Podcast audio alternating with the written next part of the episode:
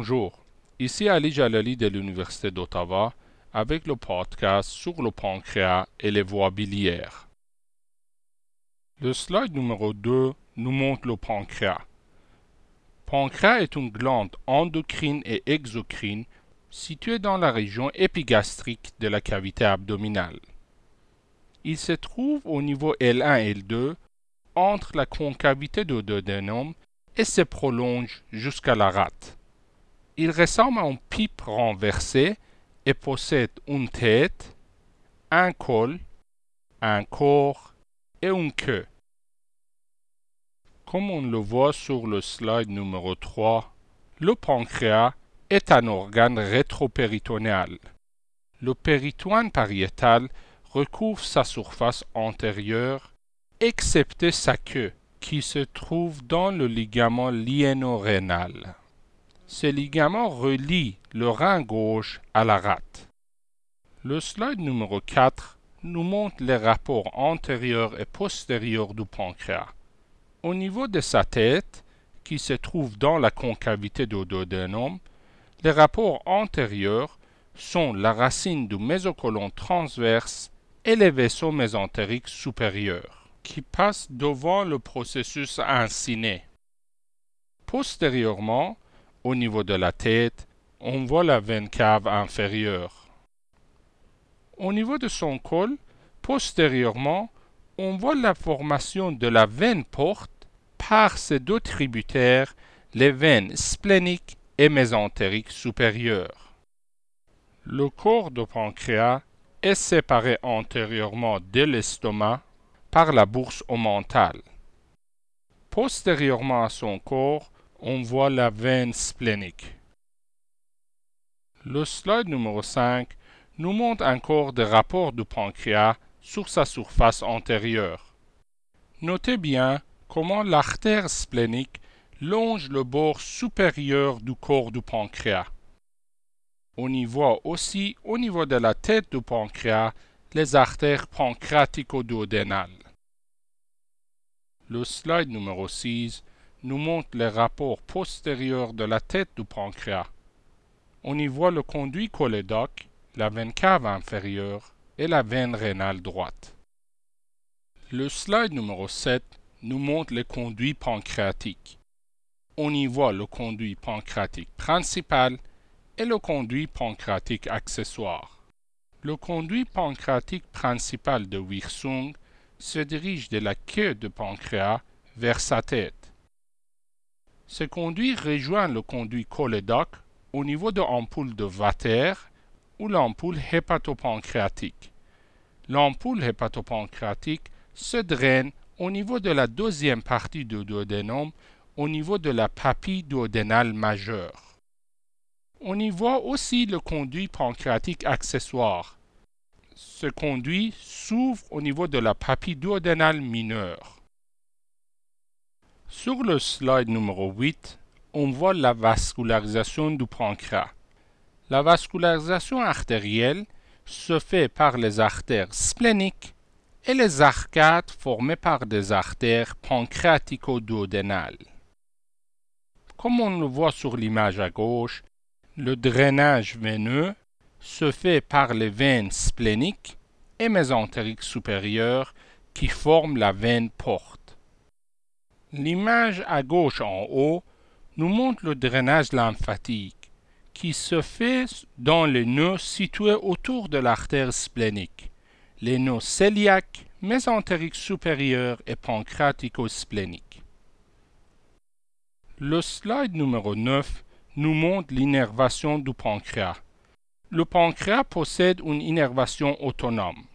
L'innervation parasympathique se fait par le nerf vague, l'innervation sympathique par le grand nerf splanchnique. Notez bien que les douleurs référées du pancréas se projettent vers la région abdominale et au dos entre les dermatomes T5 au T10.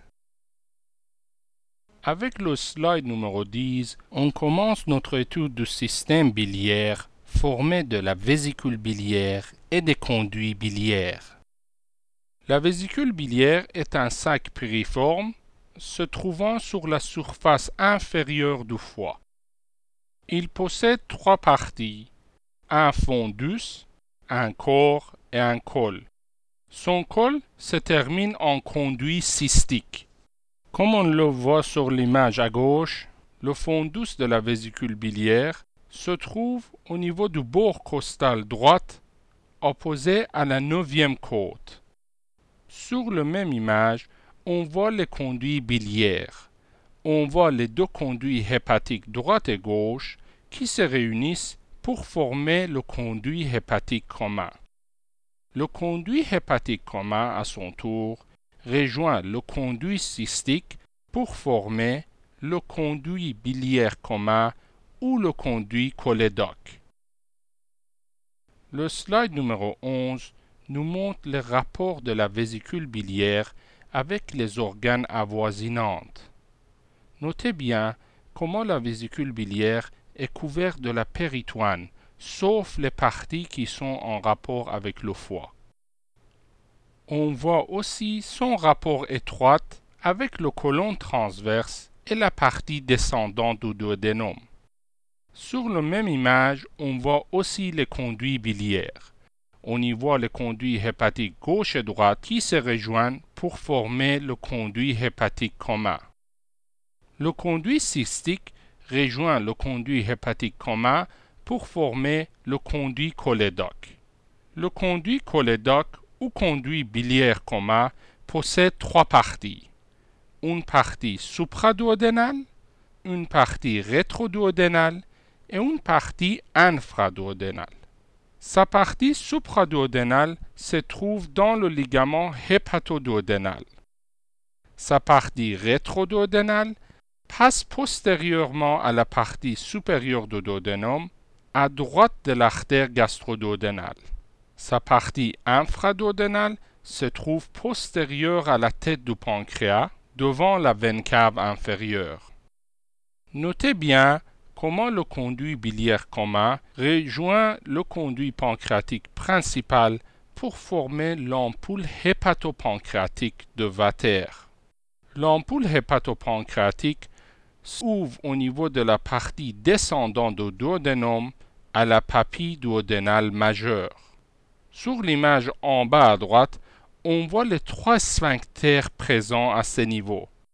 Sphincter du conduit cholédoque, sphincter du conduit pancréatique principal et sphincter de l'ampoule hépatopancréatique, appelé aussi sphincter d'Oddi. Le slide numéro 12 nous montre la vascularisation du système biliaire. La vascularisation artérielle se fait par trois artères, l'artère cystique, l'artère gastroduodénale et l'artère pancréatico-duodénale supéro-postérieure.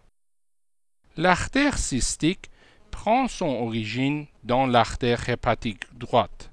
Elle se trouve dans un triangle formé par le bord inférieur du foie, le conduit cystique et le conduit hépatique commun. Ce triangle s'appelle le triangle de Calot. L'artère cystique vascularise la vésicule biliaire, les conduits hépatiques, le conduit cystique et la partie proximale du conduit cholédoque. La partie moyenne du conduit cholédoque se fait vasculariser par l'artère gastroduodénale. Sa partie distale est irriguée par l'artère pancréatico-duodénale supéro-postérieure. Le slide numéro 13 nous montre l'innervation du foie et du système biliaire. L'innervation autonome provient du plexus hépatique. L'innervation parasympathique vient du nerf vague.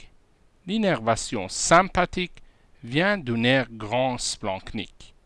Comme on le voit sur l'image à gauche, les douleurs du système biliaire et du foie sont projetées par les fibres sympathiques au niveau des dermatomes T5 à T10 à droite et aussi au niveau de l'épaule droite. Le slide numéro 14 vous résume les douleurs projetées du système digestif. Ceci termine notre podcast sur le système biliaire et le pancréas.